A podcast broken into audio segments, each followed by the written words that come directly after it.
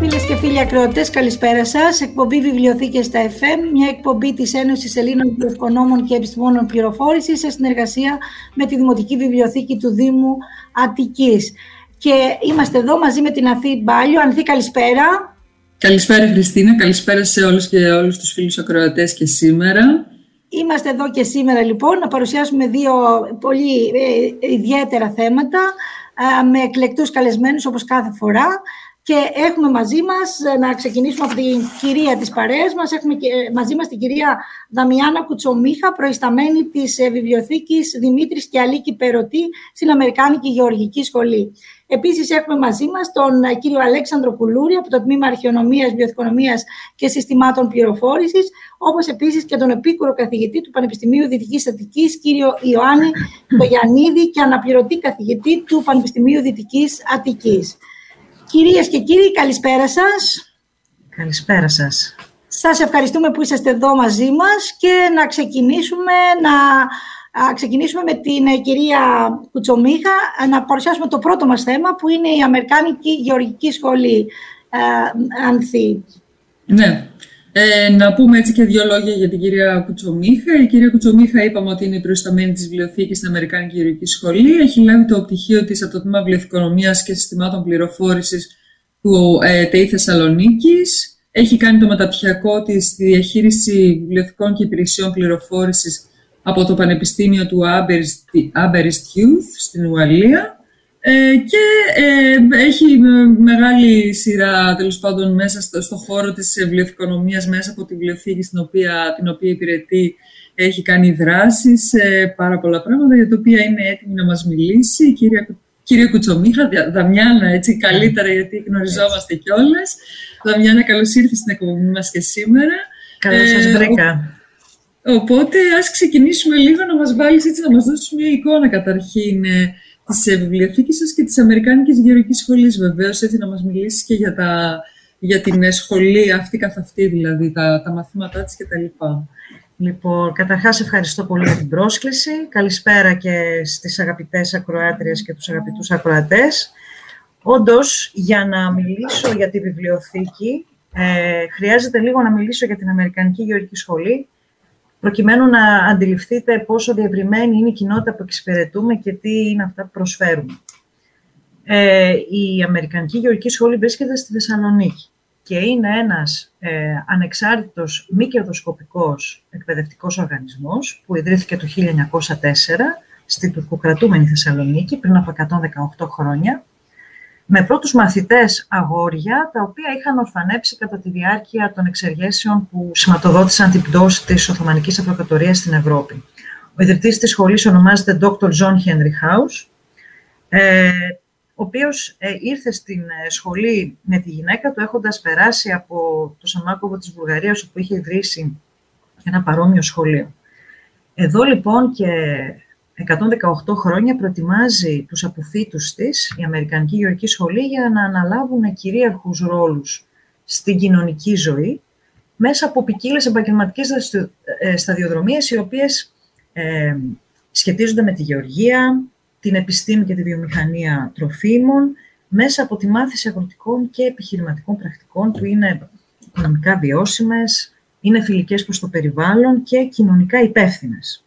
Τώρα, αυτό που λέμε έτσι στη σχολή και το, το παρουσιάζουμε είναι ότι κάποιος μπορεί να έρθει δυόμιση χρονών, ξεκινώντας από τον παιδικό σταθμό και να καταλήξει με μεταπτυχιακό μετά από 20 και χρόνια. Ε, Νομίζω είναι Δαμιάνα μια πρωτοτυπία του ελληνικού ναι. συστήματος αυτή, που δεν είναι βέβαια αμυγός ελληνικό το εκπαιδευτικό σύστημα, είναι έτσι με τα αμερικάνικα πρότυπα. Ακολουθεί το, λοιπόν, τα προγράμματα, τα εκπαιδευτικά ακολουθούν το Υπουργείο Παιδείας, το Ελληνικό Υπουργείο, Παιδείας. Θα μιλήσω Ε, κάποια είναι και καινούρια, δημιουργήθηκαν τα τελευταία 10 χρόνια, 12, αναγνωρίζοντας το γεγονός ότι τα παιδιά, τα μικρά παιδιά που έρχονται σε επαφή με τη φύση, προετοιμάζονται καλύτερα ώστε μεγαλώνοντας να γίνουν πιο συνειδητοποιημένοι καταναλωτές και υπεύθυνοι πολίτες του κόσμου απέναντι στο περιβάλλον, δημιούργησε το παιδικό σταθμό και τον υπηαγωγείο. Αυτό είναι το 2011. Το 2013 ξεκίνησε τη λειτουργία Δημοτικού Σχολείου και το Σεπτέμβριο του 2019 άνοιξε τις πύλες του το γυμνάσιο. Το ιστορικό πρόγραμμα της σχολής μας είναι το πρόγραμμα της δευτεροβάθμιας εκπαίδευσης, που αποτελεί συνέχεια των προγραμμάτων που είχε η σχολή από τότε που ιδρύθηκε από το 1904, όπου προσφέρει σε παιδιά, κορίτσια και αγόρια από όλη την Ελλάδα, ε, μια εκπαίδευση ηλικίου πιστοποιημένη σε συνδυασμό με ένα πρόγραμμα απογευματινής εκπαίδευσης και πρακτικής άσκησης, με έμφαση στην ανάπτυξη και πρακτικών δεξιοτήτων πάνω σε θέματα γεωργικού, τεχνικού και οικολογικού περιεχομένου, αλλά και σε θέματα που αφορούν την ελληνική και την αμερικανική κουλτούρα. Εδώ να πω ότι οι μαθητές και οι μαθήτρες είναι οικότροφοι στη σχολή. Mm. Ζούνε μέσα. Ε, υπάρχει σχολή επαγγελματικής εκπαίδευσης, όπου έχει ένα επαγγελματικό λύκειο ΕΠΑΛ και ένα ιδιωτικό ΙΕΚ, το οποίο ιδρύθηκε και αυτό, αν δεν κάνω λάθος, το 2016, με σπουδές σε ειδικότητες του διατροφικού τομέα. Και επίσης προσφέρονται μαθήματα διαβίου εκπαίδευσης βραχίας διάρκειας, υπό τη μορφή σεμιναρίων, εργαστήρια και συνεδρίες για ενήλικες των αστικών και αγροτικών περιοχών.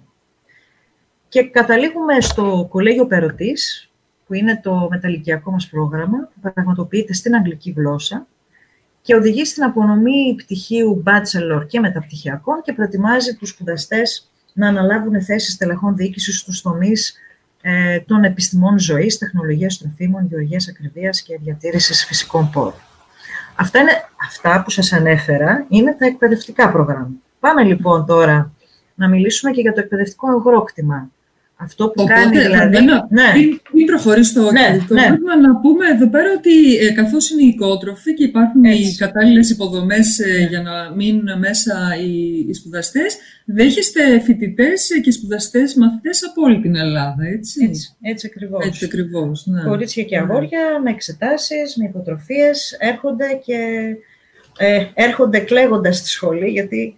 Με υποτροφίες. Ναι, ναι, ναι, έχουν, είναι, η σχολή μας έχει ένα από τα πιο παλιά προγράμματα υποτροφιών. Υποτροφιών, υπάρχουν. Ναι. Ε, λοιπόν, ε, να προχωρήσω στο εκπαιδευτικό αγρόκτημα, να πούμε έτσι και για αυτή την κοινότητα, γιατί και, αυτούς, και αυτή την κοινότητα εξυπηρετούμε.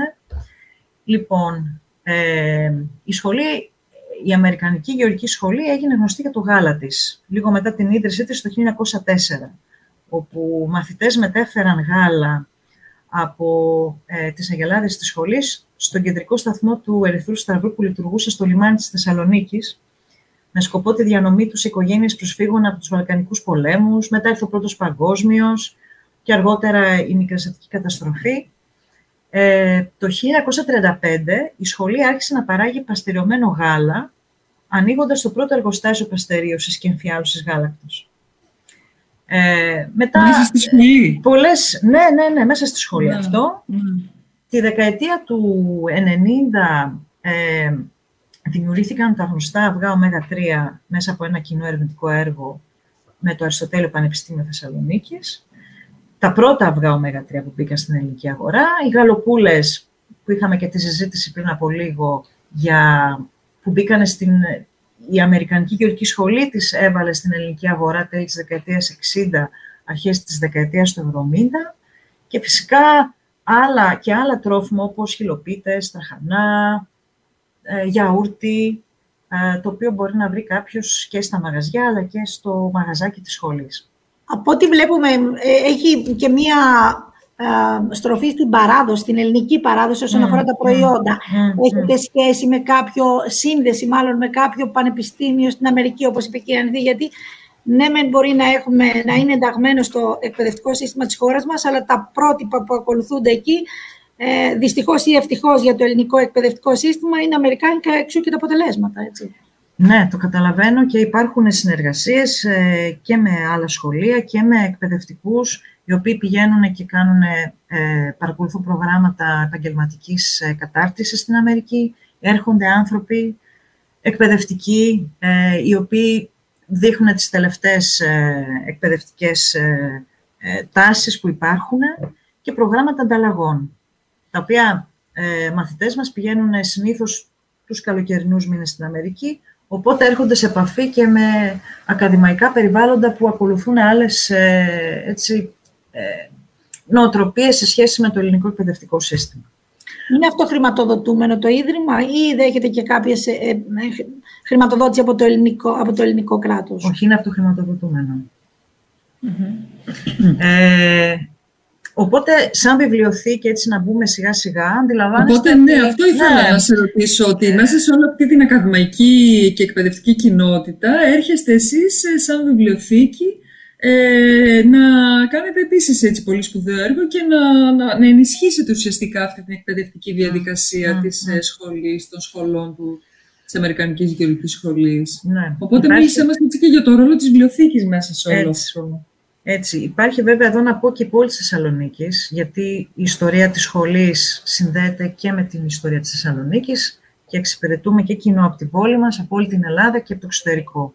Έτσι λοιπόν, να πω ότι στη σχολή μας οι μαθητές έρχονται για πρώτη φορά σε επαφή στη συντριπτική τους ψηφία με το περιβάλλον μιας οργανωμένης βιβλιοθήκης που είναι στελεχωμένη με επαγγελματίες βιβλιοθηκονόμους. Είμαστε τρεις, με μία βοηθό βιβλιοθήκης, ένα άτομο που έρχεται από τις Ηνωμένες Πολιτείες και στελεχώνει το εργαστήριο γραπτού λόγου και εργασιών, το Writing Center, που είναι μια καθαρά αμερικανική υπηρεσία, πολύ διαδεδομένη στις Ηνωμένες Πολιτείες, φοιτητές και φοιτήτριες που επιθυμούν να κάνουν την πρακτική τους εξάσκηση από το τμήμα βιβλιοθηκονομίας, όποτε το επιτρέπει και ο προπολογισμό μας, αλλά και σπουδαστές του κολεγίου μας στο πλαίσιο της ανταποδοτικής εργασίας.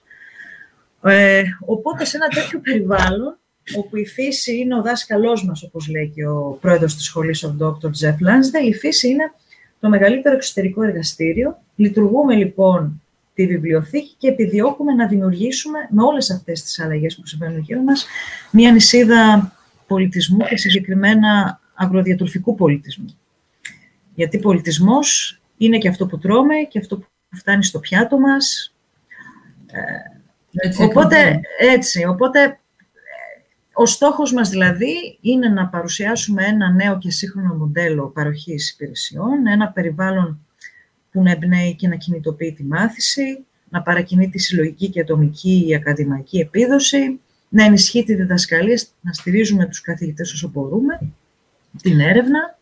Μίλησε μας για το χώρο ναι, που καταλαμβάνει η βιβλιοθήκη. βέβαια. Λοιπόν, η βιβλιοθήκη Δημήτρης Σκιαλίκη Περωτίνη Κεντρική Βιβλιοθήκη της σχολής βρίσκεται στην καρδιά της σχολής, είναι πάνω από το κτίριο, ε, είναι στο κτίριο διοίκησης ε, με μικρές επιμέρους συλλογές στα υπόλοιπα εκπαιδευτικά πρωτοβάθμια προγράμματα και μία αποκεντρωμένη υπηρεσία, ε, το Media Hub, που βρίσκεται στο κολέγιο. Είναι ο δεύτερος αυτός χώρος, γενιάστηκε πριν από λίγα χρόνια, είναι ένας χώρος που είναι οργανικά ενταγμένος στο κτίριο που βρίσκονται τα εργαστήρια και διεξάγονται τα μαθήματα του κολεγίου. Εδώ να πω ότι για το Κολέγιο Περωτής έχουμε και ξεχωριστή στο σελίδα, καθώς οι υπηρεσίες που προσφέρουμε είναι πιο εξειδικευμένες και διαφορετικές. Π.χ. με πολλά βίντεο που έχουμε φτιάξει και ιδιαίτερα στην περίοδο της πανδημίας. Ναι, και σε άλλους ε, χρήστες. Έτσι, έτσι. Αναλυτικούς οδηγούς, ναι. μαθήματα που γίνονται εξειδικευμένα, ένα εξειδικευμένο μάθημα, το Learning Method, στο πρώτο έτος των σπουδών και στο χειμερινό και στο αρινό εξάμεινο, mm. όπου έρχονται σε επαφή με το αναλογικό και ψηφιακό περιβάλλον, πώς να αξιοποιούν ορθότερα τις πηγές, πώς να συντάσσουν βιβλιογραφία, να κάνουν παρουσιάσεις. Οπότε να πω έτσι κάποια δεδομένα στην κεντρική έχουμε γύρω στα 15.000 έντυπα βιβλία. Φυσικά έχουμε και βάση δεδομένων και ηλεκτρονικά βιβλία, κοντά στα 200.000. Λίγα έντυπα περιοδικά με θέματα κυρίως γεωργία, μάρκετινγκ και τεχνολογία τροφίμων. Έχουμε τον πολυχώρο της συνεργατικής μάθησης στο Learning Commons που είναι ένας νέος σύγχρονος και ευέλικτος χώρος με μεγάλα τραπέζια που μπορούν να μετακινηθούν και να προσαρμοστούν ανάλογα με τις ανάγκες της όποιας δράσης, με οθόνες τηλεοράσεις και ηχομονωμένα γυάλινα δωμάτια. Και αυτό το οποίο το ξέρει και ανθεί το χώρο, το ψηφιακό στούντιο, που είναι ένα, ένας νέος χώρος εξοπλισμένος με ψηφιακά συστήματα τελευταίας τεχνολογίας για παραγωγή βίντεο για εκπαιδευτικούς σκοπούς. Και podcast. Και podcast, τα οποία τα κάναμε έτσι.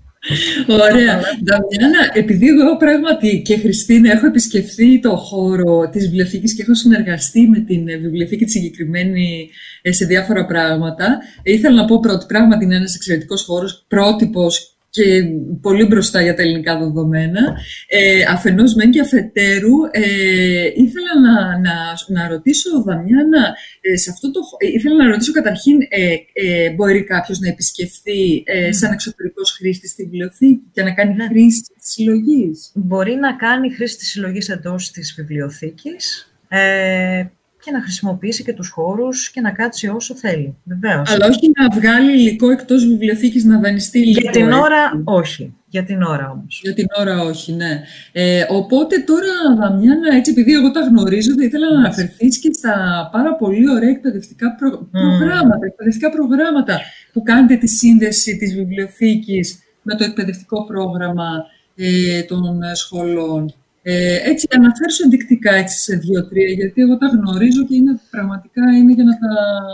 Ε, για να τα ναι, ε, ένα...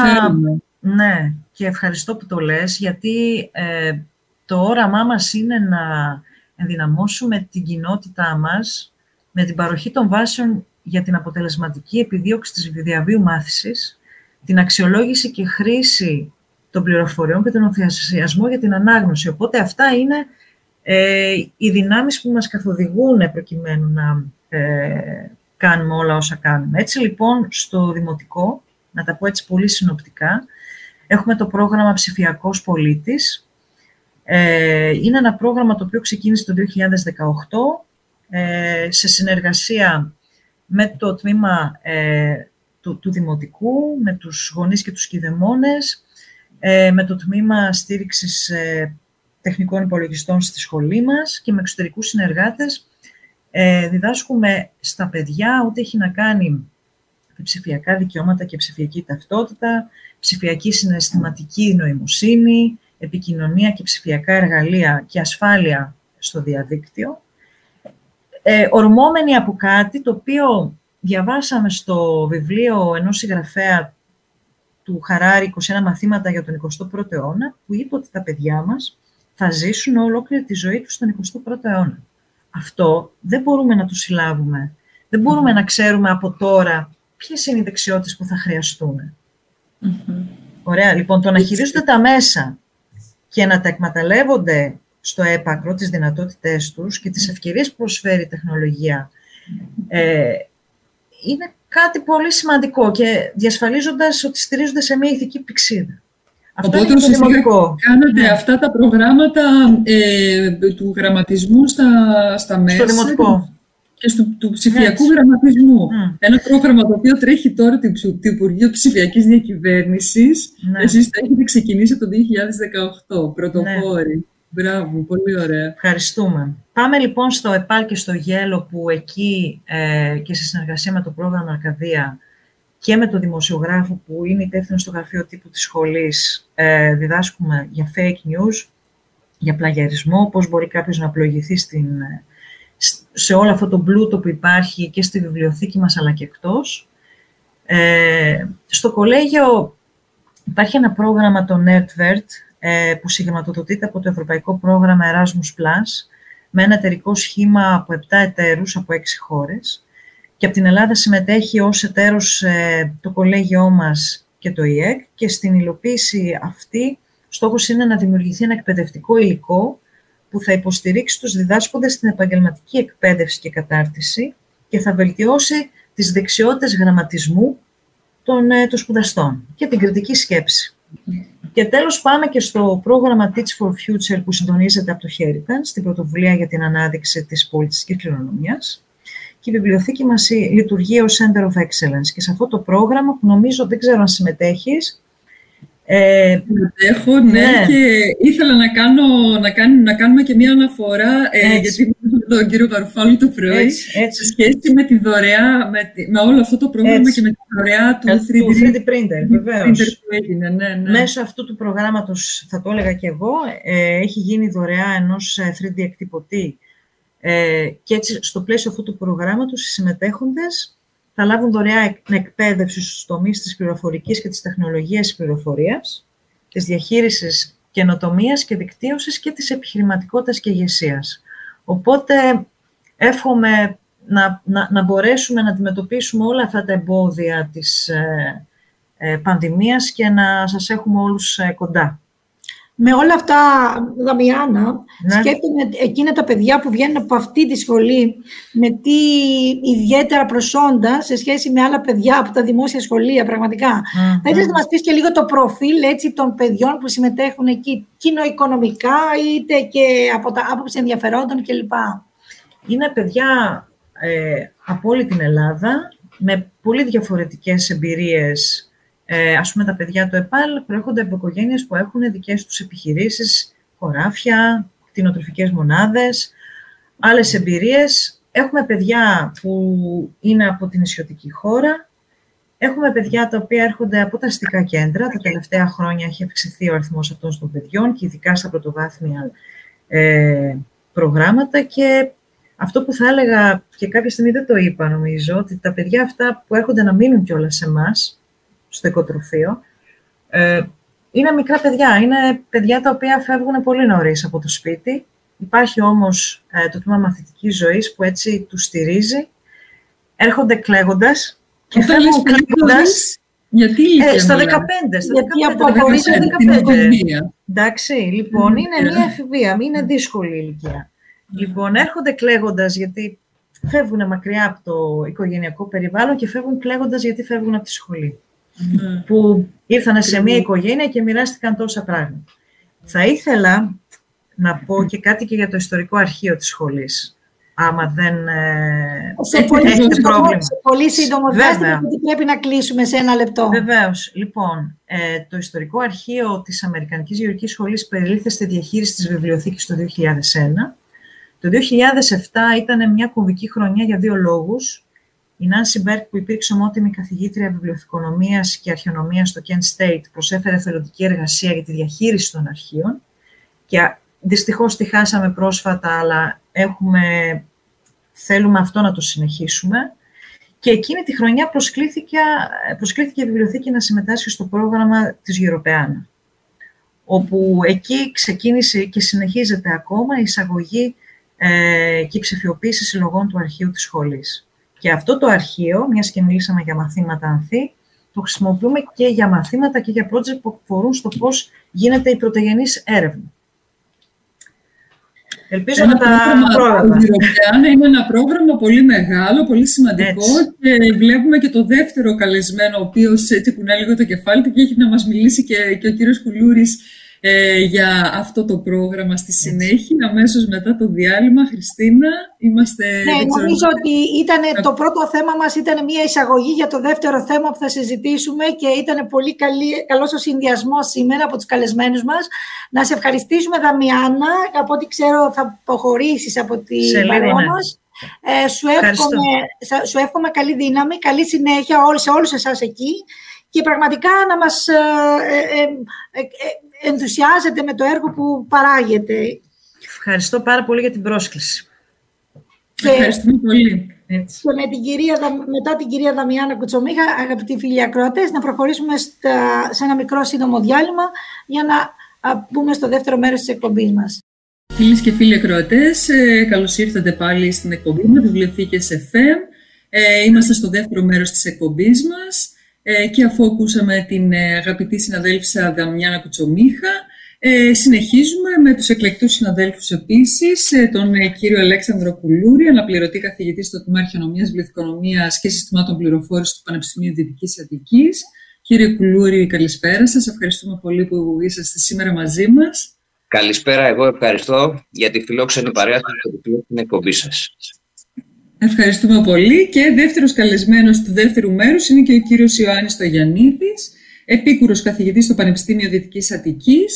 Δεν είναι συνάδελφος βιβλιοθηκών όμως από ό,τι διάβασα το βιογραφικό, είστε ιστορικός. Κύριε Στογιαννίδη, καλησπέρα και σε εσάς. Καλώς ήρθατε. Καλησπέρα και από μένα. Ναι, σωστά το επισημάνατε. Εγώ δεν είμαι βιβλιοθηκόν, όμως είμαι ιστορικός και διδάσκω αρχεία και τη σχέση τους με την ιστορία και τη μνήμη αλλά θα προσπαθήσω να συνεισφέρω σήμερα με την ιδιότητα του επιστημονικού υπευθύνου πρακτικής άσκησης του τμήματος. Να πω και εγώ Ανθή, και να καλησπερίσω και εγώ τον κύριο Κουλούρη και τον κύριο Στογιαννίδη. Καλησπέρα σας ξανά και από μένα. και να πω το θέμα για το οποίο σας έχουμε σήμερα εδώ κοντά μας. Το θέμα μας είναι λοιπόν η πρακτική άσκηση. Είδαμε στο πρώτο μέρος της εκπομπής μας μια πολύ σημαντική ε, παρουσίαση μιας πολύ σημαντικής βιβλιοθήκης μέσα σε ένα χώρο με σύνδεση άμεσα με την αγορά εργασίας. Οπότε νομίζω ήταν ό,τι καλύτερο για να σας δώσουμε το ερέθισμα, να μας μιλήσετε και να ξεκινήσουμε ευθύς αμέσως με τον κύριο Κουλούρη. Να μας πείτε τι είναι κύριο Κουλούρη. Αλέξανδρε, θα, θα μου επιτρέψει να σας μιλάω με το ναι, μικρό. Ε, λοιπόν, γνωριζόμαστε τόσα χρόνια. Να μας πεις λοιπόν Αλέξανδρε, τι είναι αυτή η πρακτική άσκηση και πώς ας πούμε υλοποιείται; Μάλιστα. Θα μιλήσω με την ιδιότητά μου ως ε, ιδρυματικός υπεύθυνος της πρακτικής άσκησης για το Πανεπιστήμιο Δυτικής Αττικής. Ιδρυματικός υπεύθυνος με το πρόγραμμα ΕΣΠΑ, που γίνεται μόνο η πρακτική άσκηση στο πλαίσιο του Πανεπιστημίου. Πρέπει να πω ότι για μένα και γενικότερα για το Πανεπιστήμιο Δυτικής Αττικής, αλλά και για το τμήμα Αρχαιονομίας, Βιοοικονομίας και Συστημάτων Πληροφόρησης, η πρακτική άσκηση είναι το μισό πτυχίο. Τόσο απλά. Σε προσωπικό επίπεδο, εγώ βρήκα δουλειά το 1998 στο Εθνικό Κέντρο Τεκμηρίωσης μέσα από την πρακτική άσκηση. Σε προσωπικό επίπεδο κατάλαβα τι σημαίνει τότε βιβλιοθηκονομία, τι σημαίνει τώρα πλέον ευρύτερα πληροφόρηση, μέσα από την πρακτική άσκηση. Έμαθα λοιπόν σε προσωπικό επίπεδο πάρα πολλά. Αυτό είναι ένα το κρατούμενο που είναι και το όφελος για τους φοιτητές, ότι είναι δηλαδή μία μορφή μαθητείας. Δεύτερο, ο φορέας προφανώς και εμφανώς κερδίζει έχοντας ανθρώπους που κάνουν μαθητεία, που έχουν κέφι, που έχουν μεράκι και ούτω καθεξής. Και τρίτο, εν τέλει κερδίζει και το πανεπιστήμιο. Αυτή είναι η πρώτη μου ουσιαστικά τοποθέτηση σε σχέση με την πρακτική άσκηση. Στη συνέχεια, από το 2010 και μέχρι το 2018, ήμουνα υπεύθυνος του προγράμματος ΕΣΠΑ για την πρακτική άσκηση του τμήματος Αρχαιονομίας, Βιοοικονομίας και Συστημάτων Πληροφόρησης και μάλιστα ήμουνα και στην Επιτροπή. Τότε το ΤΕΙ και τα ΤΕΙ γενικότερα της χώρας είχαν θεσμοθετημένη την πρακτική άσκηση. Που σήμαινε ότι δεν χρειαζόσουν κάποιο πρόγραμμα να τρέχει για να κάνει κανείς πρακτική άσκηση. Ήταν υποχρεωτικό στο 8ο εξάμεινο να κάνεις 6 μήνες πρακτική άσκηση για να λάβεις το πτυχίο σου και αυτό ήταν δια νόμου. Που σημαίνει ότι όλοι έκαναν πρακτική άσκηση. Μέρος του πτυχίου. Μέρος του πτυχίου. Από το 2018 που πολλά ΤΕΙ και το δικό μας, το ΤΕΙ Αθήνας, έγιναν πανεπιστήμια, το δικό μας έγινε το Πανεπιστήμιο της Αττικής, ο μόνος πόρος για να χρηματοδοτήσει κανείς την πρακτική άσκηση ήταν το πρόγραμμα ΕΣΠΑ. Και είναι το πρόγραμμα ΕΣΠΑ. Εμείς λοιπόν ως τμήμα και ως πανεπιστήμιο δεν το απεμπολίσαμε ποτέ αυτό. Διότι όπως είπα και πριν η πρακτική άσκηση είναι σύνδεση με την αγορά εργασίας. Ο φοιτητής μαθαίνει, καταλαβαίνει τι σημαίνει το επάγγελμα και ανοίγει πόρτες και δρόμους. Για την ώρα λοιπόν η πρακτική άσκηση είναι στο Πανεπιστήμιο Δυτικής Αττικής και σε όλα τα πανεπιστήμια με βάση και χρηματοδοτείται από το πρόγραμμα ΕΣΠΑ. Δεν υπάρχει το θεμικό πλαίσιο. Τα 40 λοιπόν ιδρύματα της χώρας αυτή τη στιγμή διακαώς προσπαθούν και επιθυμούν η πρακτική άσκηση να μην είναι χρηματοδοτούμενη από πρόγραμμα, αλλά να υπάρξει θεσμικό πλαίσιο όπως υπήρχε στο ΤΕΙ. Άρα η προσωπική μου άποψη και η άποψη του τμήματος και η άποψη του Πανεπιστημίου και των πανεπιστημίων της χώρας είναι ότι είναι ένας πολύ σημαντικός θεσμός που ωφελεί όλους τους εμπλεκόμενους και δεν πρέπει με τίποτα να χαθεί. Να συμφωνήσω απόλυτα μαζί σου, Αλέξανδρε, γιατί θεωρώ ότι είναι αυτή που ανοίγει το δρόμο ε, στους ανθρώπους για να μπουν μέσα στην αγορά εργασίας. Και δυστυχώς ε, το σύστημα της ε, χώρας μας, η εκπαίδευση δηλαδή στη χώρα μας, ενώ αντιθέσει, εν αντιθέσει μάλλον με άλλες χώρες, δεν προβλέπεται και δεν είναι θεσμοθετημένο αυτό, ας πούμε, να μπορεί να υπάρχει σύνδεση με την αγορά εργασίας.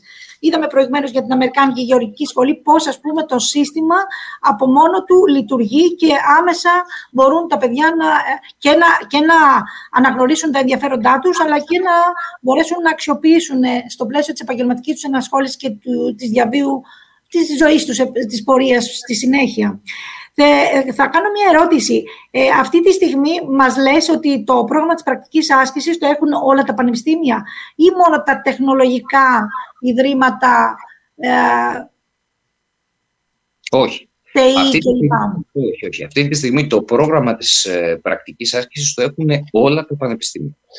Κάποια τμήματα έχουν την πρακτική άσκηση υποχρεωτική, κάποια άλλα τμήματα την έχουν προαιρετική. Και σημαίνει ότι οι φοιτητές μπορούν να πάρουν εναλλακτικά μαθήματα. Με την εμπειρία μου από το Πανεπιστήμιο να πω ότι οι περισσότεροι φοιτητές επιλέγουν να πάνε να κάνουν πρακτική άσκηση.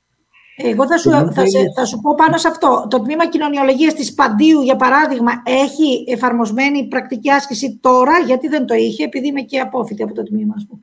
Ναι, ναι, ναι. Τα πανεπιστήμια το επιθυμούν. Γι' αυτό και είπα και πριν ότι επιθυμούν διακαώς... Είναι επιθυμία τους ή είναι θεσμός πια; Θεωρώ ότι στα περισσότερα πανεπιστήμια και στα περισσότερα τμήματα, όπως συμμετέχω και στην οριζόντια δράση, που συμμετέχουν όλα τα πανεπιστήμια για την πρακτική άσκηση, είναι θεσμός. Και μάλιστα αφού υπάρχει χρηματοδότηση από το πρόγραμμα ΕΣΠΑ, γιατί μόνο έτσι γίνεται, και αφού υπάρχει και η ασφαλιστική κάλυψη για τους φοιτητές, που είναι σημαντικό, τα περισσότερα πανεπιστήμια το εκμεταλλεύονται. Και αν θέλεις, με την αλλαγή των πρώην ΤΕΗ σε πανεπιστήμια, κάπου αυτή η κουλτούρα της πρακτικής άσκησης συμπαρέσυρε και τα υπόλοιπα πανεπιστημιακά ιδρύματα που πριν δεν δίναν ίσως τόση σημασία για τις θεωρητικές σχολές, που και εκεί, ας πούμε, έπρεπε να το δούνε άμεσα, ναι βέβαια. Δεν ξέρω, αν εσύ θα ήθελες να ρωτήσεις κάτι τον Αλέξανδρο; Όχι, όχι, με κάλυψε. Ε, ε, ε, το γνώριζα και εγώ, επειδή δουλεύω και εγώ στο Πανεπιστήμιο, ότι όλα τα πανεπιστήμια έχουν υιοθετήσει την πολιτική της πρακτικής, είναι επιδοτούμενα από το ΕΣΠΑ. Τα, είναι, συμφωνώ και εγώ και τα γνωρίζω ήδη, γιατί δουλεύω και εγώ στο Πανεπιστήμιο, ναι. Είμαι καλυμμένη. Ε, εγώ ήθελα να... Η αμοιβή των παιδιών στην πρακτική άσκηση είναι ικανοποιητική, είναι μέσα από το πρόγραμμα, ποια είναι έτσι για να μπορέσουμε να... Και σε ποιο εξάμεινο πρέπει να κάνουμε. Αυτά τα, τα ρωτώ έτσι για το κοινό μας περισσότερο. Ναι. Εξαρτάται το τμήμα σε ποιο εξάμεινο θα ορίσει να γίνει η πρακτική άσκηση, είναι απόφαση του τμήματος. Συνήθως ήθιστε να είναι είτε στο τελευταίο εξάμεινο στο 8ο, είτε το πολύ ένα εξάμεινο πιο πριν στο 7ο.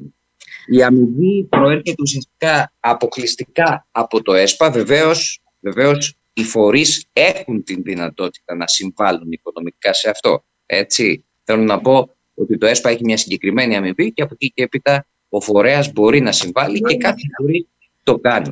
Δεν είναι υποχρεωτικό.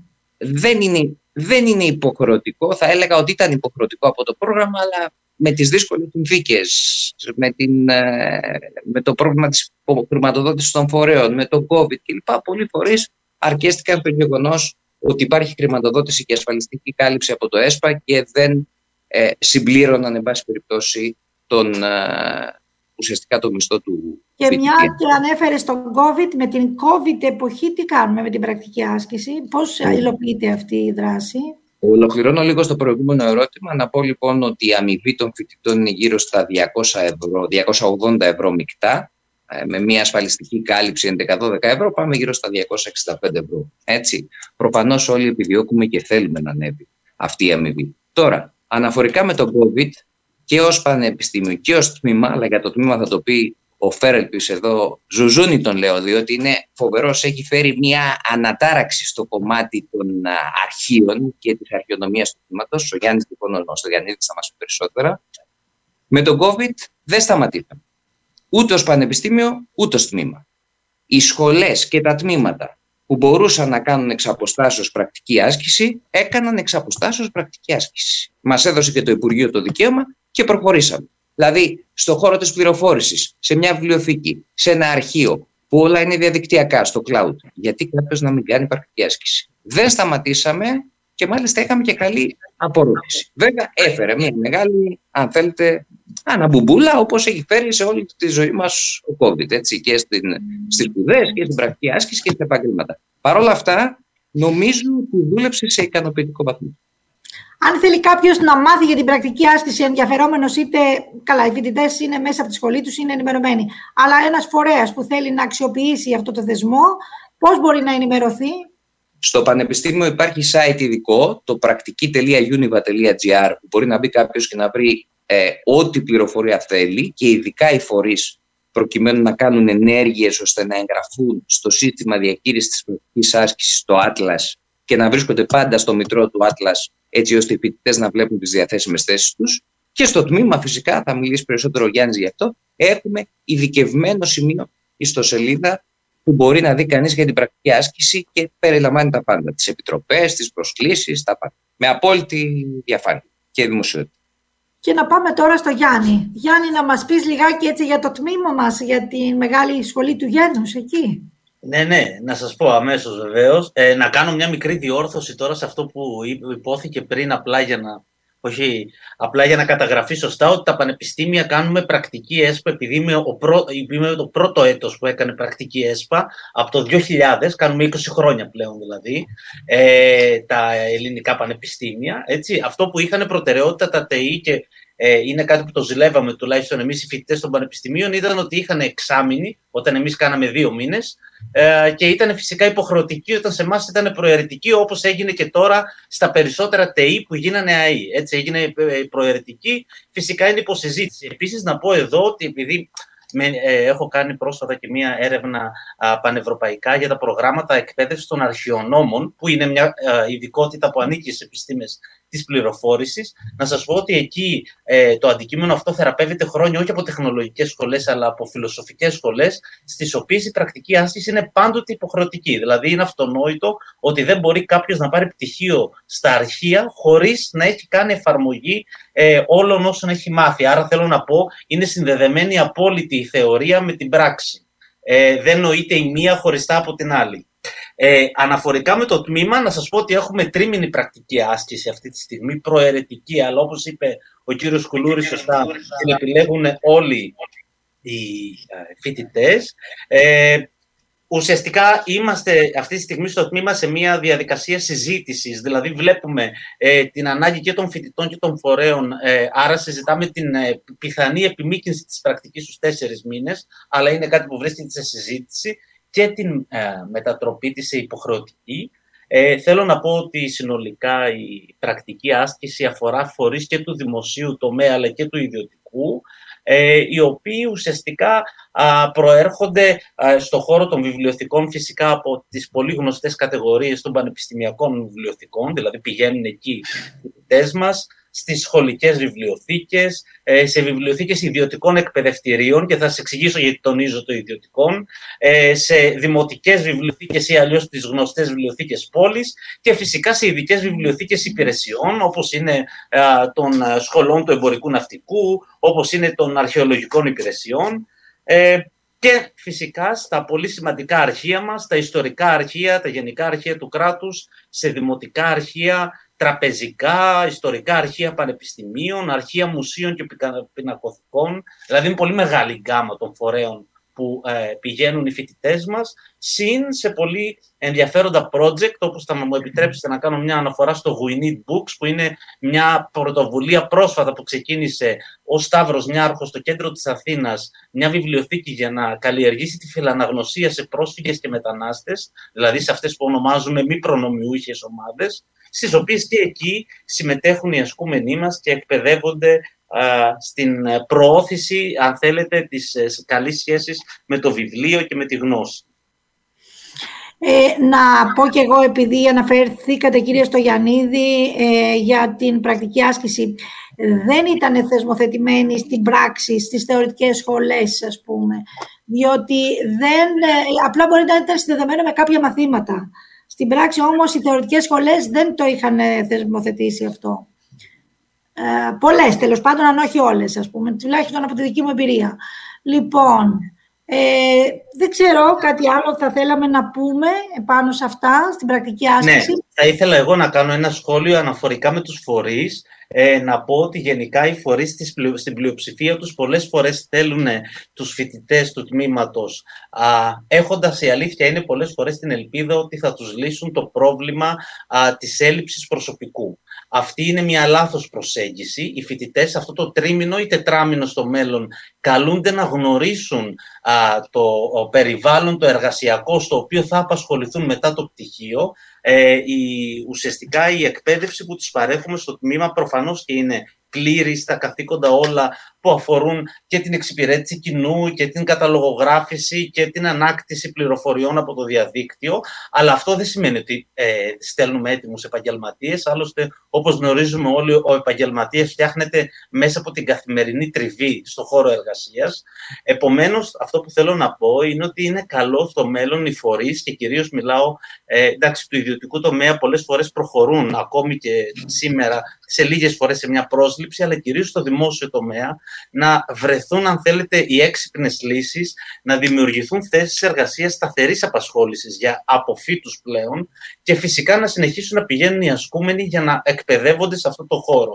Και αν θέλετε, θα μου επιτρέψετε και ένα μικρό σχόλιο για τις δημοτικές βιβλιοθήκες, που είναι ουσιαστικά οι πιο πολυάριθμες από όλες.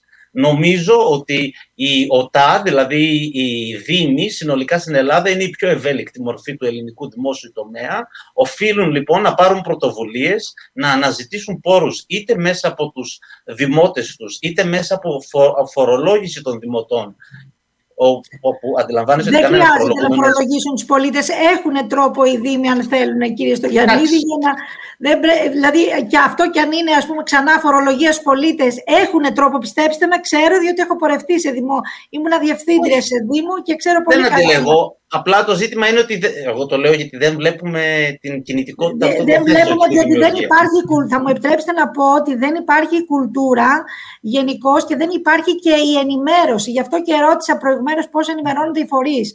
Δεν υπάρχει ενημέρωση. Δηλαδή, καλό θα ήταν και οι σχολές να υπενθυμίζουν με κάποιον τρόπο, με κάποια επιστολή, με κάποιο email, ας πούμε, για την πρακτική άσκηση, διότι πραγματικά δεν γνωρίζουν. Δεν γνωρίζουν. Κυρία Κυριακοπούλου, εγώ μόνο στη θητεία μου τρία χρόνια στο τμήμα έχω φέρει πάνω από 20 νέους φορείς και μη σας πω και περισσότερους, οι οποίοι είναι η αρχεία τα οποία δεν γνώριζαν ότι μπορούσαν να φέρουν ασκούμενους. Προφανώς επικοινωνούμε ως τμήματα. Έχετε δίκιο σε αυτό. Έχετε δίκιο. Δεν είναι μορφή στη δική σας δράση, αλλά δεν υπάρχει. Δεν είναι ενημερωμένοι οι δήμαρχοι ότι μπορούν να απασχολήσουν προσωπικό. Δήμαρχοι δεν γνωρίζουν ότι μπορούν να απασχολήσουν προσωπικό. Α, αυτό είναι κάτι άλλο. Το δέχομαι. Αυτό σας λέω. Α, συγγνώμη, αυτό δεν το κατάλαβα. Ότι δεν γνωρίζουν. Δεν, δεν, δεν είναι μορφή στη σχολή. Θα μπορούσε όμως η σχολή με καλύτερο τρόπο να έχει, να, να, να, να έχει καλύψει αυτό το κενό. Γιατί είναι μεγάλο αυτό το κενό, πιστέψτε με. Τουλάχιστον από, από την τοπική αυτοδιοίκηση που γνωρίζω άμεσα. Έτσι. Ωραία. Ε, για να συμπληρώσω αυτά που είπε ο Γιάννης ε, και να προσθέσω κάτι, είναι αυτό ακριβώς που είπε. Αυτό είναι μια πάγια θέση του τμήματος.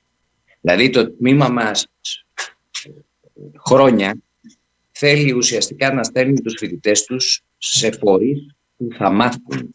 Όχι σε φορείς που απλώς, για να το πω με απλά λόγια, θα πάνε οι φοιτητές πρακτικής άσκησης για να οργανώσουν ένα αρχείο ή να οργανώσουν μια βιβλιοθήκη και να κάνουν απλώς τη δουλειά ως φθηνό εργατικό δυναμικό. Οι φορείς λοιπόν πρέπει να παραδειγματίζονται, να έχουν τους επαγγελματίες και στη συνέχεια να απασχολούν για πρακτική άσκηση. Να κάνω εγώ μια ερώτηση. Όταν σε μια βιβλιοθήκη δεν υπάρχει βιβλιοθηκονόμο, επειδή ήμουν και εγώ στο, στο ΤΕΙ εκπαιδευτικός και το ξέρω το όλο σύστημα, πώς θα πάει ο, ο ασκούμενος; Εδώ δεν υπάρχουν, δεν υπάρχουν επαγγελματίες για να επιβλέψουν τους ε, ασκούμενους. Είναι σοβαρό το θέμα. Δεν είναι, είναι τόσο πολύ, Είναι πολύ σοβαρό. Γι' αυτό το λέμε, για να τα ακούσουν οι ηθήνοντες. Ε, το, το πιο πιθανό είναι να μην πάει. Το πιο πιθανό είναι να μην πάει. Μα, Εμένα... μα δεν μπορεί από τον νόμο να πάει, αφού δεν έχει εποπτεύοντα ε, υπάλληλο που να μπορεί. Ακριβώς. Απλώς οι ηθήνοντες πρέπει να ακούσουν. Και για να πω και κάτι άλλο, επειδή εμείς δεν θέλουμε να εκπαιδεύουμε στρατιές ανέργων. Θα πρέπει κάποια στιγμή να ακούσει και το κράτος που να ενισχύσει το δημόσιο τομέα με διοικονόμους, αρχαιονόμους, που ούτως ή άλλως η ενίσχυση αυτή και η οργάνωση, αν θέλετε, των αρχείων θα είναι προς όφελός του. Συνεπώς, θα πρέπει κάποια στιγμή να ξυπνήσει η πολιτεία και να δώσει βαρύτητα σε αυτό το κομμάτι που ουσιαστικά επιστρέφει αυτό το κομμάτι της οργάνωσης του αρχείου της πληροφορίας στον ίδιο, το πολίτη, στον ίδιο τον πολίτη. Και μια και μιλάμε για ψηφιακή διακυβέρνηση, ψηφιακή Ελλάδα, Ελλάδα 2 και ούτω καθεξής, αυτό θα πρέπει να ακουστεί. Εγώ θα συμφωνήσω και θα, θα επαναλάβω αυτό που είπε στην αρχή, Αλέξανδρε, ότι η, η πρακτική άσκηση είναι το μισό πτυχίο.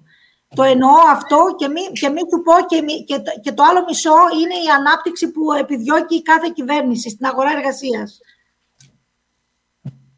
Συμφωνούμε απόλυτα. Ε, Νομίζω ότι έχουμε δρόμο πολύ να κάνουμε πάνω σε αυτό. Ε, εγώ θεωρώ ότι τα, τα εκπαιδευτικά ιδρύματα, τα τεχνολογικά πανεπιστήμια κλπ. έχουν κάνει πολύ σημαντική δουλειά και θα μπορούσαν να αποτελέσουν και πρότυπο και για τα, τις θεωρητικές σχολές των πανεπιστημιακών ιδρυμάτων που έχω και από εκεί μια εμπειρία προσωπικά, από κοινωνιολογία όπως είπα προηγουμένως. Λοιπόν, οπότε νομίζω ε, θα μπορείτε να λάβετε αυτό το ρόλο στο τομέα της εκπαίδευσης των ανώτατων εκπαιδευτικών ιδρυμάτων, μιας και τώρα έχετε έχετε μια κοινή πορεία με όλα τα υπόλοιπα πανεπιστήμια, ούτως ώστε να αναδείξετε κι εσείς από τη δική σας πλευρά που έχετε αυτή τη σημαντική εμπειρία, το τονίζω, είναι πολύ σημαντική η εμπειρία που έχετε, να την αναδείξετε σε άλλα πανεπιστημιακά ιδρύματα για να μπορέσουμε να μην έχουμε στρατιές ανέργων πτυχιούχων και να εργάζονται με, σε αλότρια καθήκοντα και σε αλότρια επαγγέλματα. Είναι πάρα πολύ σημαντικό. Νομίζω ότι απλά μπορούμε να το θίξουμε από αυτό εδώ το βήμα. Δεν μπορούμε να πούμε περισσότερα, αλλά έχετε εσείς τον τρόπο σας να το αναδείξετε με, το, με τον τρόπο που εσείς γνωρίζετε. Εγώ προσωπικά να σας ευχαριστήσω που ήσασταν σήμερα εδώ κοντά μας για ένα τόσο πολύ σημαντικό θέμα. Να σας δώσω το λόγο έτσι να κλείσουμε αυτή την εκπομπή, γιατί σε δύο λεπτά θα πρέπει να κλείσουμε με ένα με ένα χαιρετισμό ο καθένας σας για το τέλος αυτής της εκπομπής. Γιάννη, μπορείς να ε, τίποτα. Εγώ ευχαριστώ πάρα πολύ για την πρόσκληση. Ε, ελπίζω ε, να συνεχίσουμε να συνεργαζόμαστε και επαναλαμβάνουμε όλες αυτούς τους πολύ ενδιαφέροντες φορείς οι οποίοι προσφέρουν δυνατότητες στους φοιτητές μας και οι φοιτητές μας με ε, από την πλευρά τους προσφέρουν τη ζωντάνια και την όρεξη που έχουν ως νέοι άνθρωποι ε, και εύχομαι ότι καλύτερο για τη συνέχεια. Ναι. Αλέξανδρε. Εγώ ευχαριστώ με τη σειρά μου. Ε, ήταν πολύ ενδιαφέρον το θέμα, ειδικά της πρακτικής άσκησης και που ακούγεται. Σας συγχαίρω και πάλι για την αντοχή σας επί τόσα χρόνια, 12 χρόνια στην εκπομπή και θέλω να συνεχίσετε και να αναδειχθούν και άλλα ζητήματα. Να είστε καλά. Η δική σας παρουσία μας δίνει τη δύναμη, θεωρώ, και ε, ε, νομίζω ότι ε, με τη δική σας παρουσία εδώ θα μπορούμε να συνεχίσουμε. Ανθή, Χριστίνα, και εγώ να ευχαριστήσω τους σημερινούς μας καλεσμένους και την κυρία Κουτσομίχα στο πρώτο μέρος, τον κύριο ε, Κουλούρη και τον κύριο Στογιαννίδη στο δεύτερο μέρος για την ε, πολύ ενδιαφέρον θέμα που αναδείξανε. Ε, να δώσουμε ραντεβού για την επόμενη Παρασκευή. Εμείς εδώ ως εκπομπή θα είναι πάντα ανοιχτό το βήμα για αυτό το θέμα της πρακτικής άσκησης για να μπορούμε, μπορούμε να βοηθήσουμε στην κατεύθυνση αυτή, Ανθή. Έτσι, έτσι ακριβώς. Οπότε να ανανεώσουμε το ραντεβού μας για την επόμενη Παρασκευή. Να ευχαριστήσουμε πολύ τον Γιώργο τον Τζακανίκα που είχαμε σήμερα στον ήχο μαζί μας. Και τα λέμε την άλλη Παρασκευή. Από μένα, καλό βράδυ. Γεια σας και από μένα.